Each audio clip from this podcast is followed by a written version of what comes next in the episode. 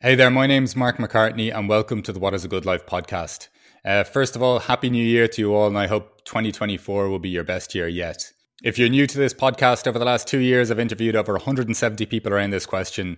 It's never been my intention to, to find a universal answer or define the good life. It's more asking people, what is a good life for you? So, really, by sharing other people's explorations around this question, I'm really trying to help you to find and define your own answer to this question by evoking your own line of self inquiry. On the 51st episode of the What is a Good Life podcast, I'm delighted to introduce Richard Merrick as our guest. Richard is a writer who, after decades of working within the walls of convention, writes about the journey from working for others to finding our own path outside those walls and supports small groups as they make theirs by walking with them.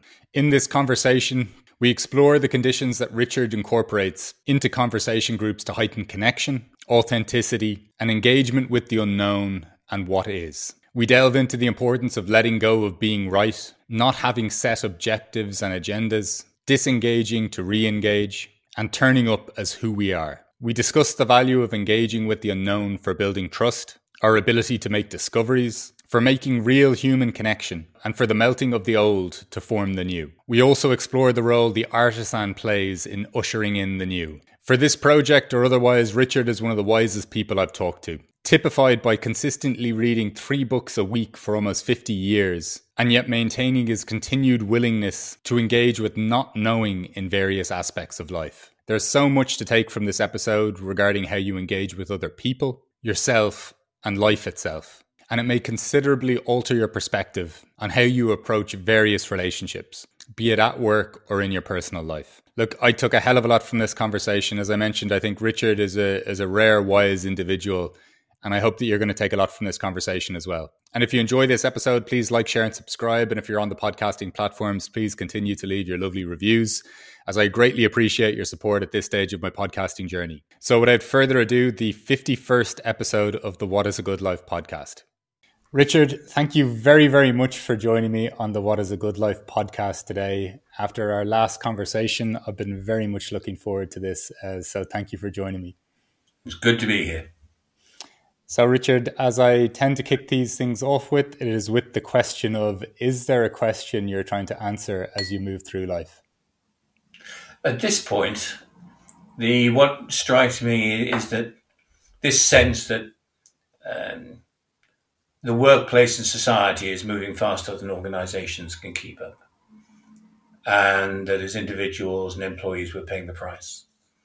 Whether that's in terms of direction, whether it's in terms of mental health, and they're all linked. Uh, we're actually, we find ourselves, I think, on a, on, on a coach where we don't know the driver. And what has been, what came up for me, and it started during lockdown, was that whilst we're all there being good corporate citizens and, and, we're doing all the things that we're supposed to do, all of us have a all of us have a voice. All of us have something that uh, is about our work as expression of who we are, not just work as a something that we do.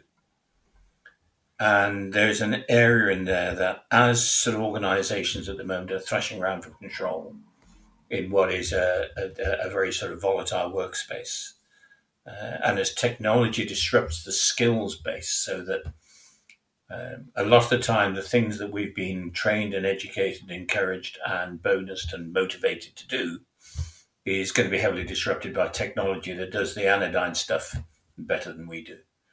Uh, and where and our value comes from thinking the unthinkable you know, what Jung would call the uh, the unthought known and these ideas that we all have perspectives that are about far more than our intellect. We have a we have a presence with who we in the communities we're in. Um, we sense things, we see things, we have things that we can't articulate, and all of those are there like pieces of a jigsaw. And my interest is in finding a space where we can put all those jigsaw pieces into one place. Normally in small groups. I mean, I find the bigger the group, the more complex the web of relationships and the more the, the, the, the more safe the environment has to be to the point of being vanilla. The real work, the real energy comes when you've got small groups. I find around eight, where people have developed they've developed a relationship that, that there's a basis of trust there and then you can get into the things that matter. You can pick these jigsaw pieces up and start playing with them and looking at where they might fit in the knowledge that none of you know. So it's a bit like children at play. And we get into that area where none of us are right none of us know but actually we know that there's something there. And, and, I think what that relates to is, again, different for all of us and where we are in our lives. But there is something there about, about who we are and why we are where we are now. Uh, and going back to the point at which you started this conversation, is what's the direction of your life? And it's not woo, and it's not, these are really substantial questions. And I think it was brought into it was sort of brought into focus really during lockdown. Where all of the things we just accepted as day to day, this is what work looks like and this is how we do it, all got thrown into confusion. And then we, you know, so we, we got into hybrid working and working from office and all of those things that we, we found that we had to do during lockdown. And then somebody said, okay, it's over. Okay, come on back to work now. But during that space, uh, in that space that we had doing that, we're never going to go back to normal because I think we see things differently. It's not a question of just going back, it's a question of society has changed. I think our levels of uncertainty have changed. Um, that was the academic, you know, those, that was the pandemic. What's next? And I think as things like climate change become more visibly present to us, there is this underlying side for a lot of people Well, you know, this is what's my life what am i doing with this and actually the the, the classic recipe of you know go to school and you then work for you know 20 or 30 years and then you do other stuff. Um, no longer works. I think the, the, the things that we people are looking for is money and once you've got enough money it gets fairly boring for most people. And I think there's there's a there's a huge awareness of within community, within ourselves, that there are things that we want from life and we can contribute to life. And I think maybe that's the bigger part. Wanting stuff from life, that's easy. We know how to do that as consumers. Um, but it's not about consuming life, it's generating life. It's the things that, the things we see, the things we feel, those sort of thoughts that we don't quite often have the space to, to speak that are important, and I think it's that. There's uh, when the people I work with, um, there's there's a classic um, question in, in coaching. You wait till the end, and then you say to somebody, "And and, and is there anything else?" And then you get quite on. He goes, "Woof." uh, and I think that's that's a general sort of condition with people at the moment. There is lots of if you if we were just going around to people in the street and saying, "Is there anything else?" you know, you, it'd take you all day to get down the street yeah. because there's all these things, there's all these, I know, various ideas, fears, whole range of things that people are carrying around with them that, uh, that there is no space to deal with. Uh, so people are sort of hanging on to them and thinking it's about them and not other people. And so I think the area which you and I have spoken about, which is this idea of having, we sort of term them a bit clumsily really, but conversation without agenda, which is what's going on, um, and just what's going on with people with no particular end in mind. Just how are you, really? Uh, and we, have often said in these groups that they're, they're not therapy, but there is something therapeutic about them. And it used to be the time at one point back in you know back in great great grandfather's day was the stuff that was done at the pub uh, or, or church on a Sunday morning because that's where you went on a Sunday morning. Uh, and it was communities who you were close to and knew. Um, and as we become more fragmented and as we become busier, we don't get those safe spaces. We don't get those, I use the word advisedly, we don't get those sacred moments where we can just be who we are with other people. And I think it matters. It's um I love this sense that it's uh it's not therapy but it's therapeutic. Uh what what role do you see these kind of these spaces uh, fulfilling for people? Again, choice of words. There's a, there's a sort of sanctuary aspect about it. One of the things that was really interesting in the, these groups that we've talked about, the Thursday and Friday groups, was that as people started to go back to work and because they run a, one late on a Thursday, one late on a Friday, late afternoon, early evening. But people and, getting, and sorry, Richard, could you just uh, explain to anyone just what, what these groups are about, how they came to be? Yeah, sure. Yeah. Um, right back at the beginning of lockdown, uh, I was working with two constituencies in as a coach. One was people, and one was sets of people in fairly conventional business settings, whereas about evidence and data and performance and structure and models and how do you do that. And at the other end, it was a more metaphysical community. There were people, there were people in indigenous wisdoms, psychodrama, shamans, um, all of whom were looking at the world from a different place. And actually, I loved working with both of them. Very different. And what I found with it, though, was that if you're trying to get them to talk to each other, they'd talk to each other, but on the basis that they were right. right. And lockdown offered an opportunity because I just put two groups together 10 on Thursday, 10 on Friday, uh, on Zoom, two hours, turn up. What does the world know? In, with what's going on at the moment, what does the world look like from where you are?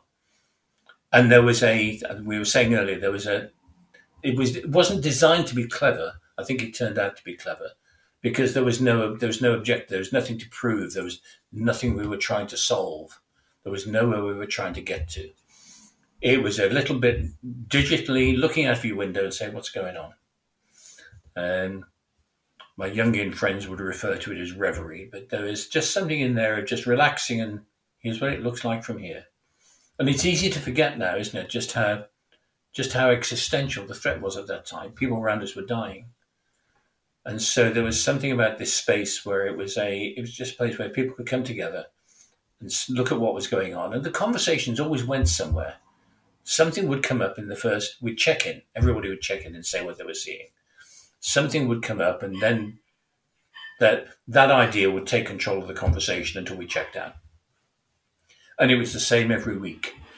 And when it came to it, when we were coming sort of back out of lockdown, and people were having more difficulty making the Zoom sessions, they were in their cars or whatever it was. I asked the question and said, "Look, this is there's nothing that says these things have to continue. Have they done their job? And there was a there was a really quite visceral reaction to it, which is no, they haven't done their job. They're, they're doing the job. And the, the comment that stands out for me was somebody said, I need to know these conversations are happening, even if I can't make it. Hmm. If I can't make it, I just need to know that this conversation is happening. And if I was available, I could be there. And if I, if I get space, I can join it at whatever point in the you know whatever point, even if it's ten minutes from the end, I can still join it. And so there is something in there about, I think variously the, the, the community, the idea that nobody has to perform. Uh, it's about mutual support, mutual recognition. Um, it's not carrying any performance load. It's just turning up and people being recognised for who they are. Um, and it does use words that we don't normally use in business. We talk about soul, we, you know, we talk about love, you know, um, in terms of what was going on. So it sort of it the conversations happened, I think, on the boundary of where most of the conversations people have end.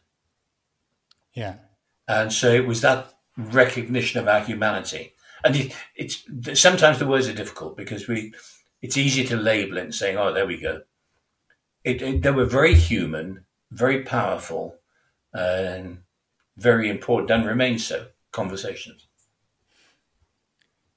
What is it about this way of conversing, Richard? Because you know, I, have talked to you obviously once before this, and it was supposed to be a thirty-minute conversation, and we got into it for around ninety minutes. Um, a mutual connection of ours, Dan Lawrence, who is a podcast guest as well.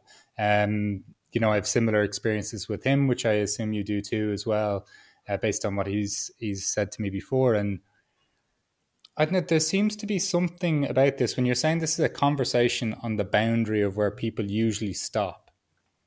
I think there's this there's this kind of sadness that I have sometimes about the conversations that we're having. Sadness might be a bit too heavy a word, but that we're really under underutilizing each other in in I don't mean this in an ex, like a transactional exchange, but even in the words that you're using there, even if it was in the sense of support or love, um, where we could be kind of granting each other this sense of support or even aliveness, but we've decided to just that's a boundary here, let's say, and we're not going to cross it.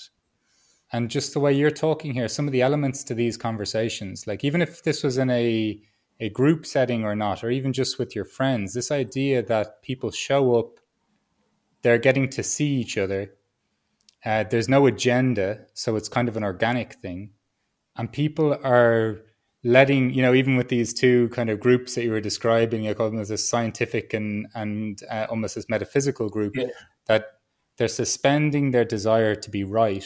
So it almost seems like the condition is that there is space for something to emerge because we're not coming in with an agenda or a preconceived notion of a place to get to.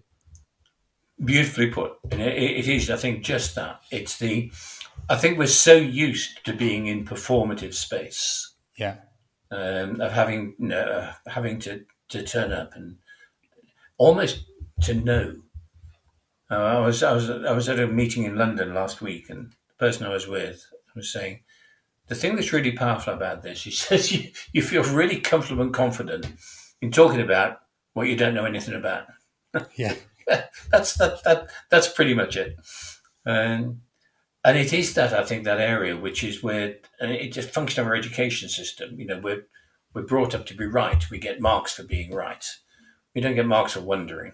We don't get you know, and the, the we don't get we, we operate in a space of efficiency. We don't really make time for reflection. So we're very much into the, the, the, the doing space. And one of the one of the people I use as a he's long dead now, but as a mentor was a guy called John Boyd, who was he was he founded the fighter weapons school, and he had a model called OODA loop, which he developed when he was a, a fighter pilot. Uh, and it was about how to deal in the chaos of combat. And I think one of the things in there, it, the, OODA is observe, orient, decide, act. If you're talking to people in Sabakwa and they're in trouble, it's stop, breathe, think, act. Um, and we don't get to do that. We're in such short term performance loops that we don't get that time to pause. And I think one of the things that the, the conversation groups do is that they provide a space of pause. I think one of the things that, again, has turned out to be important with it is the. Um, there's almost an element of ritual and ceremony to it. They, they, they, they happen at the same time every week. We go about it the same way. We check in, we talk, we check out. Um, lots of times people will talk to each other one on one outside of that. But it is the, I know at this time that is happening with these people in this way. Uh, and if, and I, I can turn up there in whatever mood I am. I can be in a foul mood. I can be in a good mood. It doesn't matter. I'm recognized for who I am. I don't have to be anything in order to enter. And one of the, the most common comments, and, it, and this has been the case all along, when people leave the, the group, they actually say they are they have more energy when they leave than when they came in. Hmm. And given that these are discussions happening at five thirty on a Thursday and four thirty on a Friday, um, I actually find that quite quite powerful. It is as though they, they come into the thing and all this stuff they're carrying, they get to put down and then they don't have a weekend. You know, it reminds me of what um, some friends say to me sometimes when we go into certain conversations and they say something to the effect I might get a text afterwards, even though what we discussed was kind of heavy, I still feel very light. And yeah. or it felt very light. And I and I think um, look, while I'm not suggesting that everyone just opens up with their heaviest trauma or something like this and they just start having these conversations with people and they haven't explored anything. But I also think we've kind of ring fenced off just talking about what could be relatively straightforward emotional things that we just don't reference in conversations. You know, you know, this could be for the someone could think this could be something for my therapist or something like that, where you know, just for someone to say up and state how they feel, I think there's a great liberation to that because what you're talking about, I think a few times when you say this performance thing, it makes me feel like we're putting on an act so much. Yeah. Like it's not only hitting goals, but it's also being quite performative in how we're describing things. And I, I don't know, I have this feeling that when you said there that somebody said, I don't know what I'm talking about, but I feel like I'm an expert in talking about it. Because I think if I were to make a hazard and a, a guess or an assumption would be that they're talking about their direct experience. Yeah. Which you're the only person that truly truly actually knows what your own direct experience of life yeah. is right now. There was a thing when I, I, was you were talking about Dan. I met Dan in London last week on Monday. Uh, he's the reverie man for me.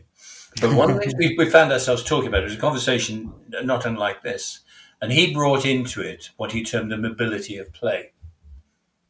And it's a lovely, I think, really powerful expression because if you, my, my wife's an early years educator, so if you look at young children, you know, people at sort of two, three, um, if you watch them playing, they're not bothered about performance at all. And they will work things out by doing things, by experimenting. And they'll communicate in different ways. Uh, and I, I, thought what Dan said captured it beautifully, which is this idea of the mobility of play. And I think a lot of the time, the way that we've been educated and trained and brought up and rewarded is that we think we have to do it in sets of rules. You know, if, if the rules aren't working, try harder. Yeah. Uh, and instead of actually having that space where we can actually say, guys, this, isn't working, what are we going to do? And that needs that area where things like sort of rank and role and expertise and all of those things have to fall away because actually none of us know. And that needs a particular place and a particular level of trust just to actually sort of, if you go back to the, the Boyd thing, it always makes me smile, having come from that world when in the films they get really, you know, they get really down. Oh my God, Maverick's disengaged. Of course he has. He doesn't know what's going on. Yeah. He's got to disengage in order to get a grip of what's going on to go back in again. And I think there's, that's no different to us. If we're sat there, you know, we have a choice of we can just speak louder and try harder and you know, actually, sometimes you just have to stop, go for a walk, and take time out, sit by the river, come back and talk about it again. And we'll get really excited because somebody will say, That's an hour and we haven't got an hour. Well, you know, how's it working for you now? Um, so I think that general area of recognizing the, I think the power that we have in community, and not just this thing of bringing in individual expertise like um, tools, and if we actually do it, it'll all work. Sometimes we've got to make space for things that we we have difficulty measuring, like wonder and awe, um, and curiosity, uh, and reflection. And actually, because the answer that we're looking for is there. We were talking earlier about ideas and the idea that we think we have ideas, and quite often we're not. The ideas are out there looking for us. Uh, and sometimes, if we're quiet enough, they'll, they'll, they'll come and introduce themselves. so, this idea of frenetic activity, because that's what we're supposed to do, is at this point, there, there was a time, if we go back to, I mean, easy for me, I can go back 20 years, and that was really important because generally speaking, the models worked. But actually, the models are all breaking because you know, the uh, society and, and, and technology is, is changing or is, is changing our workplace faster than organizations can cope with it. Sometimes we need to just stop and look at it and say to each other, what's going on? Now, how, things like, how do you feel? We don't say that very often in meetings. Uh, how do you feel about this? You know, engaging the other senses. We go through, and it's like a bit like going to Gestalt. You know, we we talk about intellect, but we don't talk about emotion or intuition or physical sensation. And all of them are important. And it's not a let's go on a yoga weekend thing. These are important every day in every meeting. You can see it when you look around the meeting table. You can see who's you can see who's tense. You can see who's not. You can see who's got something to say but is afraid to say it. Um, and sometimes we just have to park that tension I know, take away from it. Let's, you know, nothing performative here. We're not going to talk about what's going on at work. How are you? What's going on for you? And have that conversation and then go back in again to disengage in order to re engage. And it's so obvious and we don't do it. Isn't it kind of crazy? Like whether this was in a in a meeting, in a discussion with any, like whether in work or outside of work, whatever it may be, that almost the starting point to a conversation wouldn't be how do you feel or how yeah. are you you know gonna... one of my colleagues on the thursday group um, and what we'll do sometimes in the in the middle of a meeting we'll just say let's just stop for two minutes um, and he said that when he when he first did it because he he runs a big business he said felt a bit weird and then he tried it himself at a, in a meeting uh, and everybody looked at him, so he was a bit weird. Just let's take two minutes. Just stop for two minutes, just and then we'll start again. And then he said what he found interesting is that the people in that meeting who thought he was weird are doing it themselves. Yeah. And it, and I think that's it's this space for the unconventional to enter.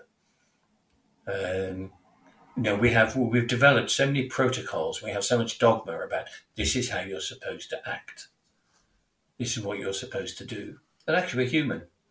And sometimes, in the middle of the tension, just stopping for a minute. Um, and it's, you know, we, we time it. We normally do it for two minutes. And on the one hand, two minutes is a long time. And on the, on the other hand, it's forever. Um, but it's, some, it's that discontinuity. It's just, it's actually sort of putting an interrupt into the energy and direction of the meeting because actually it's not going where we want, where we need it to go. So we need to stop it and let it reorient. Um, and they're really simple, really human. I mean, this is not a question if you've got to go off and do some long course on it. This is basically turning up as who we are. And when you say that, I even think about even my wife saying that sometimes. Like, you know, just let's say, like we literally don't need to keep carrying on right now yeah. like let's just take a moment and, and not even in some highly it doesn't have to be even in a highly contentious situation just like yeah. Just take a breath and let everything just settle down again yeah. and then like move from move from that place as well. Like i think there's um it's when you say certain like you know how are you how are you feeling? And let's take a pause for a moment. Like it's kind of amazing that these almost seem they could seem like radical acts in a in a corporate environment. You, yeah. you know like that it that this would be seen as as strange or something. Like when they're so fundamental just to the the human experience like as you say no wonder why maverick disengages. He doesn't know what he's doing. Yeah. he doesn't know what's happening right now. He needs he needs space. What do you think it is about that, like, or even our idea around unfilled space, um, almost space for possibility? Like, is it the sense of ambiguity or uncertainty that that perhaps people might associate it with it, or or what do you think? I think sometimes it's fear. Because if we take it, and we, we talk in terms of liminal space, I was smiling when you were talking about it because when we first started having these conversations, people in the Thursday group would go, "Oh, we're going to have a weird hippie shit moment," um, and that stopped really very quickly. But I think the, the, the thing with alchemy is you know, it, it, it, it's a it's it's a simple process. It breaks down. We look at the parts that are important from it. We start to reform them, and what's new comes out of it. But that liminal space where the old is melting and the new is forming, um, is very challenging, particularly in organizations where people, particularly in the middle and towards the top, are really hoping it won't melt because that's the stuff they know. That's how they've got to where they go. That's where that's where their influence and status and knowledge lies. And all this idea of new stuff coming in that they don't understand is really difficult. And it's the same. You know, we tend to think of it. I think it's time increments. Really, if we're taking it down, we could go. You know, it's, it's a different, we're different every day. We walk into a different business every day. The business itself changes during the day. Um, but somehow we think it has to behave because, for God's sake, we've written a plan. you know, um, and that's what we're supposed to be doing. and and you you often see these. Um, people will talk about it outside and you know, having a drink afterwards. We've got this plan, but we know it's crap. Um, but nonetheless, it's almost like it's become totemic. Um, we've got to follow it because we did it and everybody approved it. Therefore, we've got to do it. And it is that really simple bit at the edges, which is um, it's the thing is it's really simple. I think the thing that intrigues me and often infuriates me is that all we have to do is stop and ask. But we create performance cultures that are where everybody's so worried about not performing that nobody will give it the space without recognizing that what they really need the right that minute is not to be looked to be you know, not not to be seen to be performing, but to be thinking. And and it's a I think it's a challenge that will it will solve itself because we're not organizations are going to have to get to grips with it. They can't you know they can go around and be in denial of it. They can we can't say on the one hand um, it's all right now because we've got AI if we've reduced our jobs to the point where AI replace can, replace them, then sort of shame on us. Because it's the things that we do with AI as, as, as a complement to what we do that matters. And so I think it is this, it comes down to respect, recognition, time, um, not being stupid. Um, just actually finding that space. And I think, well, what I'm seeing happening, not totally true. Some of the people I talk to in organizations are saying, How do we do this inside the organization? Which is quite often more difficult than having a bunch of people who don't know each other because you've got politics and whatever in it.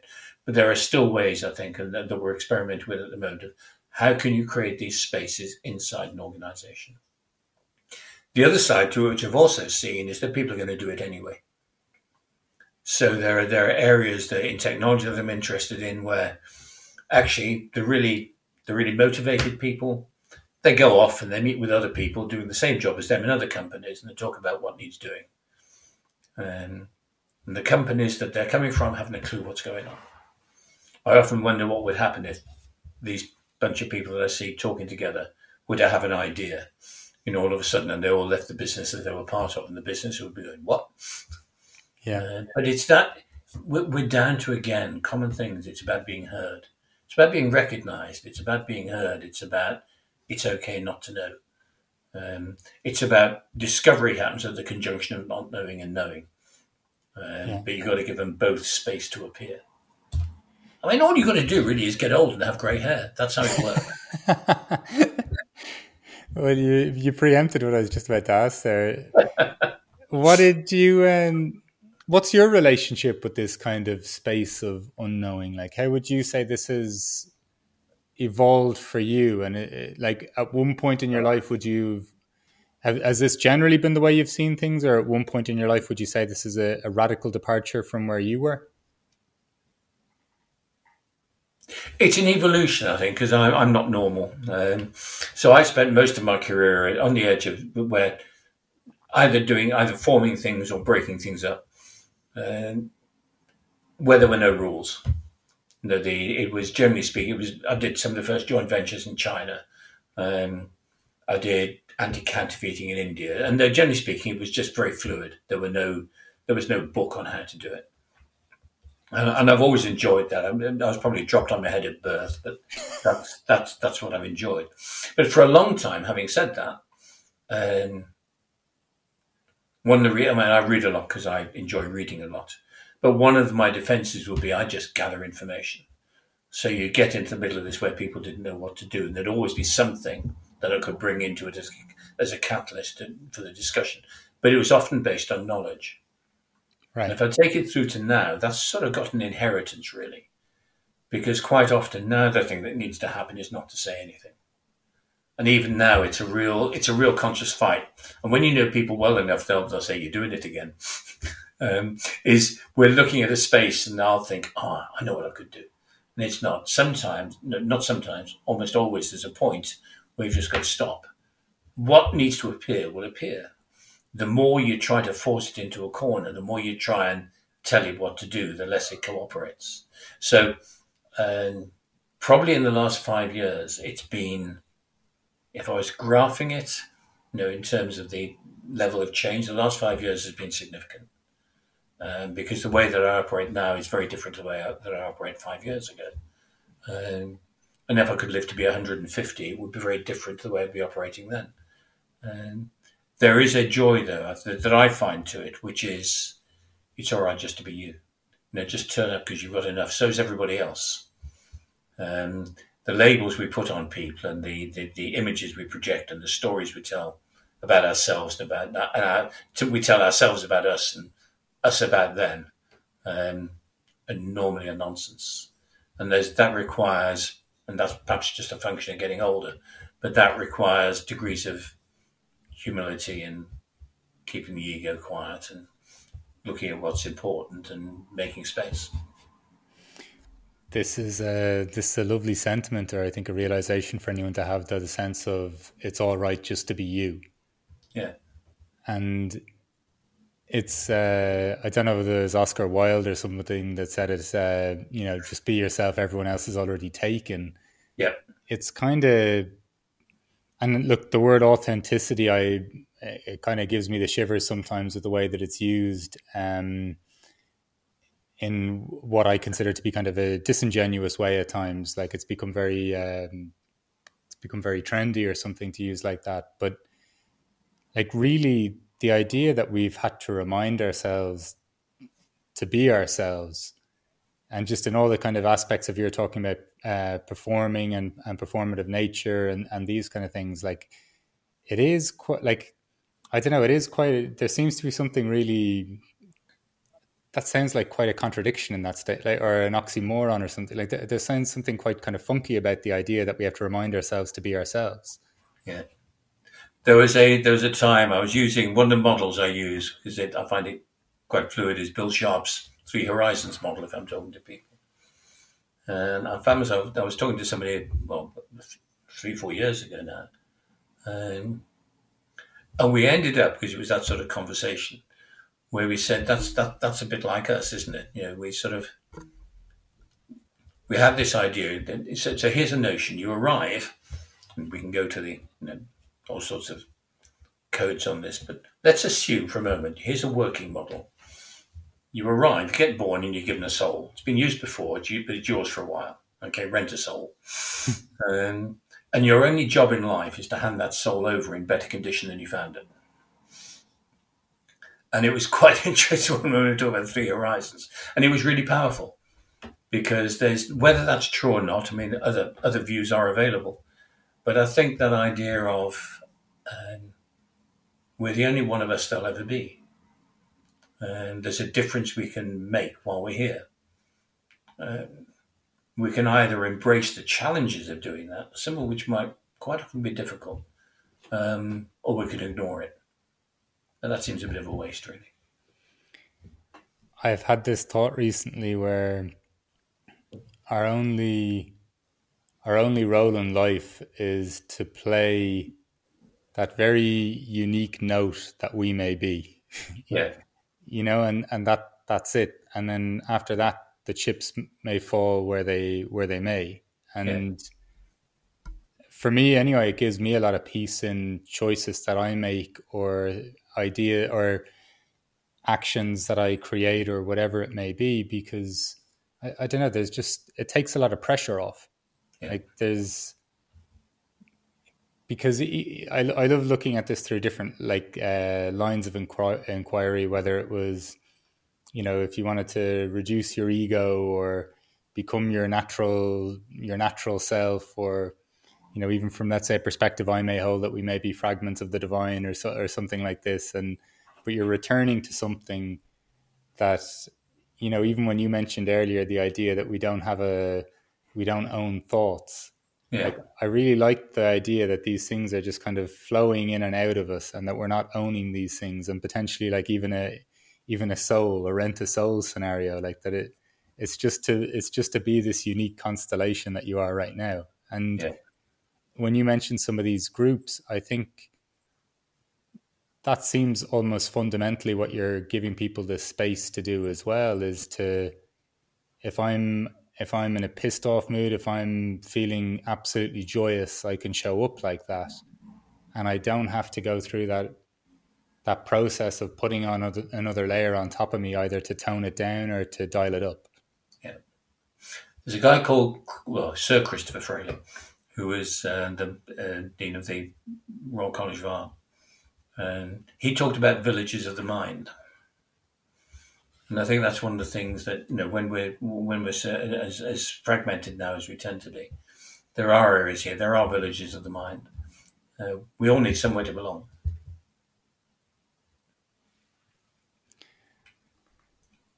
It's um,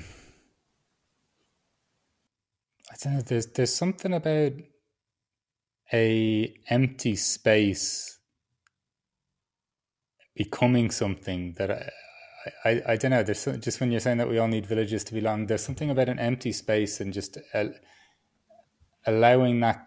Like I love the idea of bringing people together where they almost create the and eh, to, to steal your metaphor here, they're almost creating like a, a village. They're creating an experience. Even the fact that someone who's not, you mentioned earlier, that isn't on this call, still wants to know that this place exists, yeah. even when they're not there you, you know there, there's something like about like a whether it's like a foundation on built on reverie or interconnections yeah. or or whatever it may be that something is forming in this empty space the opposite is also true of course they need to know that it's happening but the people who are talking know that he, you know, he or she is not there um, but they're present it is i mean it's really when i say simple it's, it's, it's not simple but it is quite profound. It's it, it is belonging, um, and workplaces, generally speaking, are not communities. Yeah. No matter no matter what the HR hype may say, and there you know, people are transient, and and we need somewhere rather firmer than that to belong. Just to when you're even there talking about the sense of belonging and maybe even belonging within ourselves, and I think something that contributes to that, which you touched on earlier, which I really like the idea of, um, because it's even the way I've typically framed it. Uh, what do I want from life, or helping people realize what they want from life, or living the life that they want to live, or something to this yeah. effect. But I think almost a more fundamental question is, what do I want to contribute to life? And you'd mentioned this expression earlier, and I, and I think I I, I don't know. I, I think that this is almost like one of the fundamental questions that people are are trying to to answer at this point, and even touching on the theme that you've brought up a few times, just in COVID, helped or created the the circumstances for us to to question these things. Um, but I do think that question of what do I want to contribute to life is something that goes beyond even the what do I want from life part. Yeah. No, I think that's right. I mean, for, for my own part, at, at this point, I was having the discussion last week because the new artisans thing has now been going 18 months. And we, we sort of, uh, we had a session of saying, where do we want this to go? And, and what's my role in this? And Richard Merrick's role in it, which appears to be fumbling with the future. Uh, but the, which I quite like. But I think that we can do ourselves a disservice. We've become so attached to sort of goals and performance and outcomes that we forget just the importance of concentrating on what we're doing at the moment. So I mean, I was I was actually saying from my point of view, I'm, I'm not looking to get a, an outcome. I'm working on a principle. I, I write every day, I, not because it's no, it, it is a discipline. I, I journal in the morning and I write something on new artisans. Um, and that's that's a, a, discipline. I do it because I enjoy it, and I'm trying to be a writer, and I'm trying to improve my writing, and that's the way I do it. But the it's not about an outcome. It's not about trying to get something to happen, but it does sit there, and it comes from the conversations, which is that sometimes something that you write touches somebody else, and they do something slightly different. It's a bit like paying it forward. Have you ever done? I, I have done this. It's. It, have you ever confused people by going into a, a motorway toll and paying for the for, for the person behind as well? Yeah, not in a toll, but in different other places. Yeah. Yeah, and confuses the hell out of them. But actually, you look at what happens from them. You know, you, imagine what's happening for them. It's put them in, in a different place. So I think if if, if we're, whatever we're doing, uh, if we do it on the basis of this, you know, this might have an effect somewhere, and just trust that it does. You don't need it to come back and get a big gong, or you know, it, it doesn't need that. It just needs, I think, an intent to say, in doing this, um, I hope it'll trigger something somewhere else, and just leave the rest of it to whatever it is. But isn't isn't that a isn't that interesting that you know people that may participate in this will say that they feel lighter afterwards, or that yeah. they and that we need some like you know because if you picture that like if you had X amount of people showing up to a certain space like this, yeah. and everyone leaves the room feeling lighter, and picture that almost at the the center point of a ripple out through how numerous interactions would go throughout yeah. the rest of the day you know that would be that could be the the effect or you know the way we might try and calculate Absolutely. what's the roi on this or, or whatever it may be but you know we're not just we're not content with just the ripples existing we have to to measure the ripples and and yeah. and, and, test how far uh, the diameter of the ripples and everything else and it, I don't think the, I have this. What, I, what, you know, one of the things in, in terms of this work that let's call it work for a minute is that uh, there's no qualification, there's no certification. All you have to do is sit down and talk to somebody. You know, any of us, any of us can do it. Um, yeah. And I, there's a there's a book called Cascades by Greg Satell, and he was on the ground during the Maidan revolution in Ukraine, and he's an investigative journalist. And one of the things he noticed, he did a really good job in mapping the dynamics of that revolution. And he actually said it wasn't a movement. What there were, there were lots of lots and lots of small groups, all of whom had a thread of dissatisfaction with the way the country was. But it wasn't. They weren't in connection. They weren't talking to each other about it. But there was then a keystone event, and they all gathered around it. So it was almost like everything was prepared, and then it went. And I think there's something of that in what we do. Know, our workplace is going to change uh, the idea of being an employee in the conventional sense is either going to be scarcer or more miserable, or probably both. Um, what we do, how we contribute, how we earn a living, uh, we need to work that out, and nobody else is going to do it for us. Um, what we can do is talk to each other about it, and it's it's about it's about getting your retaliation in first. It's about being prepared, I think, and it's that. What what do we do? We work as humans yeah. Just intrigued uh, for you to explain how you how you kind of settled on the word uh, artisan and the the significance of that for the the work you're doing. Okay, and like most of the stuff I do, it was a place to start. When, from all the reading i have been doing, one of the things that I noticed was that if you take epochal change, and American Revolution, Industrial Revolution, the Renaissance, at the point at which it tips from what was into what is becoming, artisans are always there. So if you take the American Revolution, all the people who tipped that perfect good tea over the side were artisans. They're all craftspeople. Paul Revere was a silversmith. Um, if you go to the Industrial Revolution, you've got people like Watt and Newcomen who were actually artisan engineers. They created the machinery that then powered the revolution.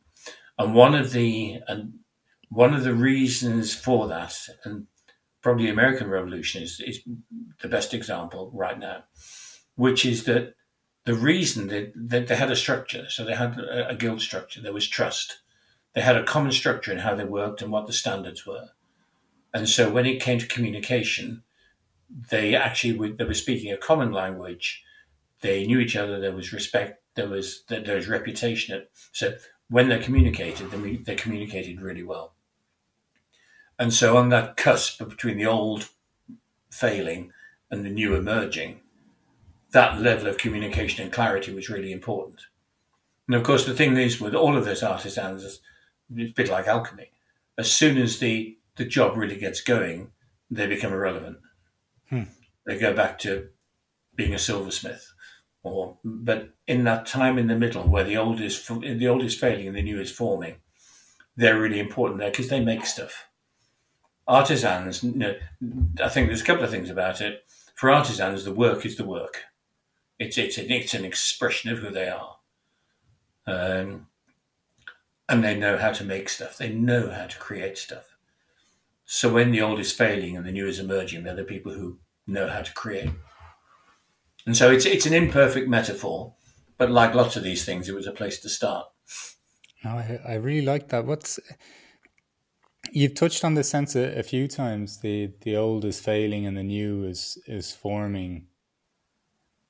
Is this just an inherently messy phase? Is there anything like is there anything that aids this phase? Is it is it does it have to be somewhat chaotic in order for the new to form? I, I, I think it does. If you um, there's a great book by Margaret Wheatley called "Who Do We Choose to Be," and in it she talks about John Bagot Glubb's work when and, and he was a, a military man uh, beginning of the 19, uh, 20th century. Uh, but he did a huge piece of work on civilizations. He tracked back through 13 civilizations and looked at the commonalities um, and looked at the phases how they actually developed and came up with the fact that plus or minus they lost about 250 years and they start with the emergence of the new, quite often with invasion, being invaded. And it goes up through a commercial phase, and and it ends up in decadence. Think about decadence, the people who worship a sports star, you know, sports stars and celebrities. And, and it's, again, it's imperfect, but like lots of these things, there is a message in it. And we can go to other things. So we can go to um, Brains Gone. and Homo Deus and Brains Gone. Um, but lots of people who've done looking at epoch, things like Guns, Germs, and Steel. Um, no, it's going to be messy. Um, but I think that depends how you look at it.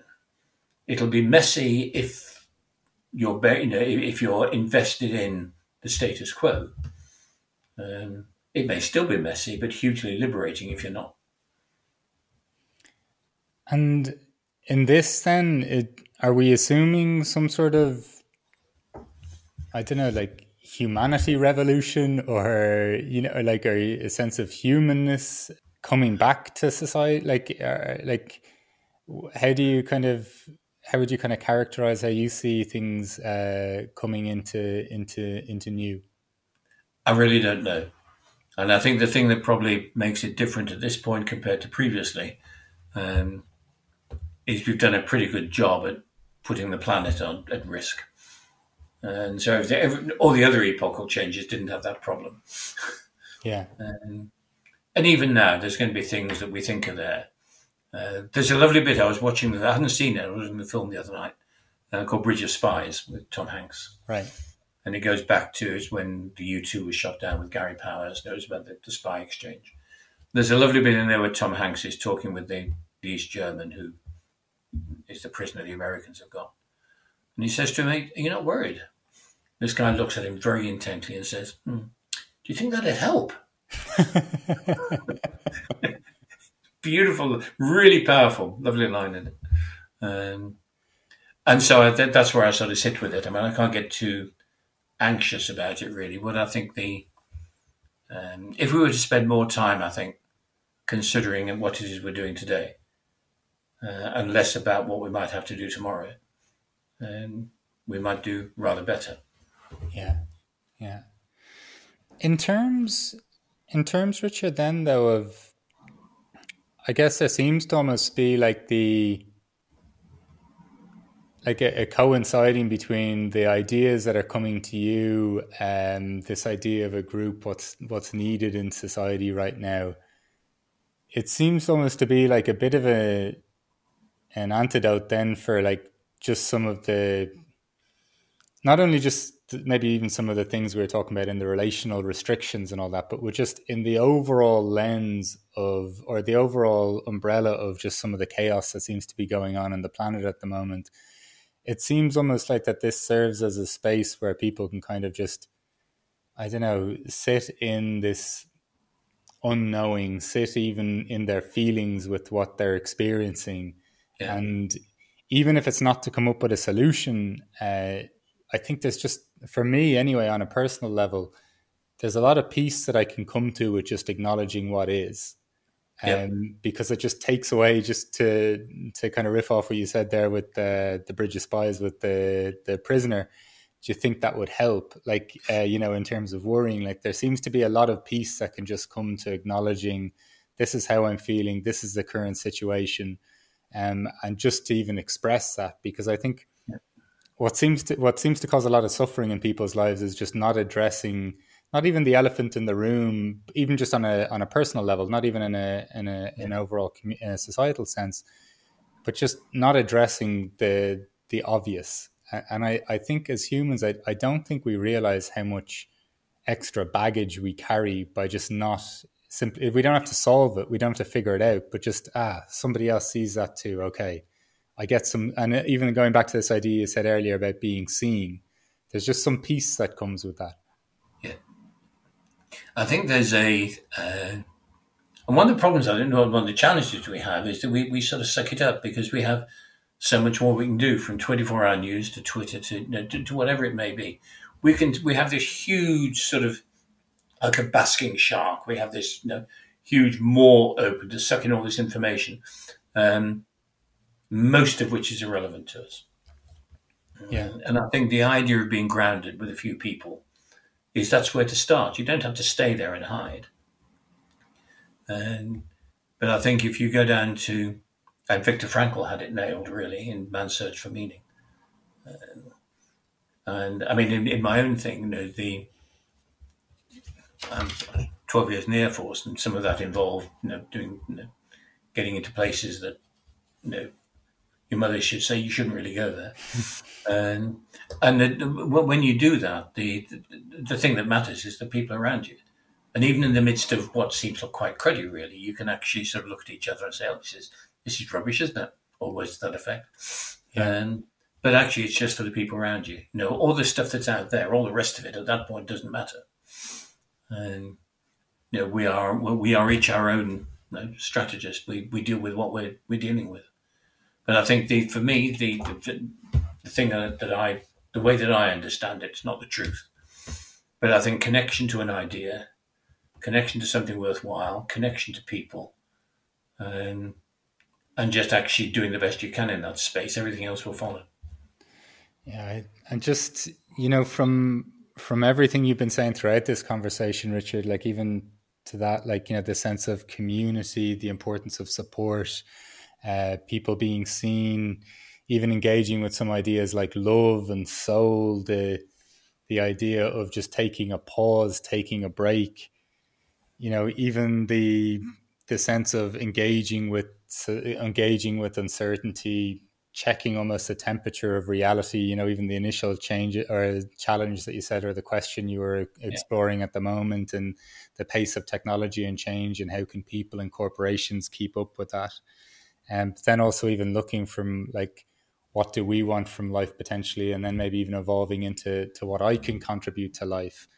And you know, you've shared so many kind of fascinating aspects of I, th- I think what contributes to a good life, even in terms of experimentation yeah. and play and these things. Um, just for the the question for you, Richard, uh, what what is a good life for you, sir? I think right now, pretty much where I am. Um, the easiest way to be wealthy is not to need very much. Yes. And I don't need very much, and I appreciate what I've got. And how would you how would you describe what you what's contributed to to that sense of feeling for you right now? An absolute astonishment. I've got to this point, um, that I haven't been, that I haven't been found out along the way, um, and I think the I'm very fortunate. Know, good family, you know, good health. And there is a point at which you can, I think we can look at things and just appreciate the the joyous the joyous absurdity of life. Yes. And and I think the if there is a trick to it, um, it's not to take it too seriously and not to expect too much of it. And I think we have, you know, I, I, have a, I have a challenge with, with, with the consumer mentality we have. And the North Americans have a, a mythical uh, monster called the Wetiko. And the Wetiko is a monster whose appetite grows in direct proportion to what it consumes. So it's always ravenous. Yeah. Um, and that seems to me quite a good metaphor sometimes for what we're doing. And we should probably stop. oh, I um I I very much uh, that very much resonates with me, Richard. There's uh, I, I must check that out as well because I I love this idea of uh, something the appetite grows in direct uh, relation to how much it consumes, yeah. and and I think that really that really captures things. I was. I was informed by somebody yesterday that it was Amazon Amazon Prime Day, and I just had this idea of the masters chirping like a uh, jump and everyone everyone running to their computers to to buy everything. And i thought jesus this i mean you realize that amazon would be bankrupt if it wasn't for me. People laugh at me for it but i i i regard books as sort of for, for, for the work i do. Yeah, yeah. Um, books are sort of stock in the, the, the, working capital. You know you've got to have something you can bring into it so I'm, and look, on average, I've read I think three books, three three books a week, probably for the last fifty years. So there's a few. Um, just bef- before I uh, before I wrap up on uh, because I was about to wrap up, and then you mentioned that. Is, it, is there is there a book uh, out of everything you've read, Richard? Is there a book that you'd like that touched you the most, and that you'd think that might have wide appeal? One, in terms of what we're talking about, and it's a recent one, but it's that. It's called Crossing the Unknown Sea. Right. Um, by David Whyte. David Whyte's a poet, and it's it's quite biographical, um, but he cheats because he writes about all the stuff we talk about, but he writes about it like a poet. So there's absolutely no defense against against how he writes and what he writes. But it's, he wrote that, and he wrote a, one subsequently called The Three Marriages, which is about our, our marriage to work and our marriage to ourselves, our marriage to, and our marriage to, to another. And they're both, I, I've really enjoyed them. And perhaps that's a, that may just be at this point. Um, but I think if I was, if you were saying to me today, given this conversation, what should I go and read? Go and read Crossing the Unknown Sea. Wonderful. It's an easy read, quite deep, and very thought provoking. Richard, look, thank you very, very much for the conversation today. All that you've shared, all the uh, the ideas that you've shared, and the the sentiments as well, and then this unexpected bonus of a of a book review as well. so it's been an absolute pleasure, Richard, and and uh, and I look forward to carrying on the conversation. Good seeing you. Take it easy. Go well.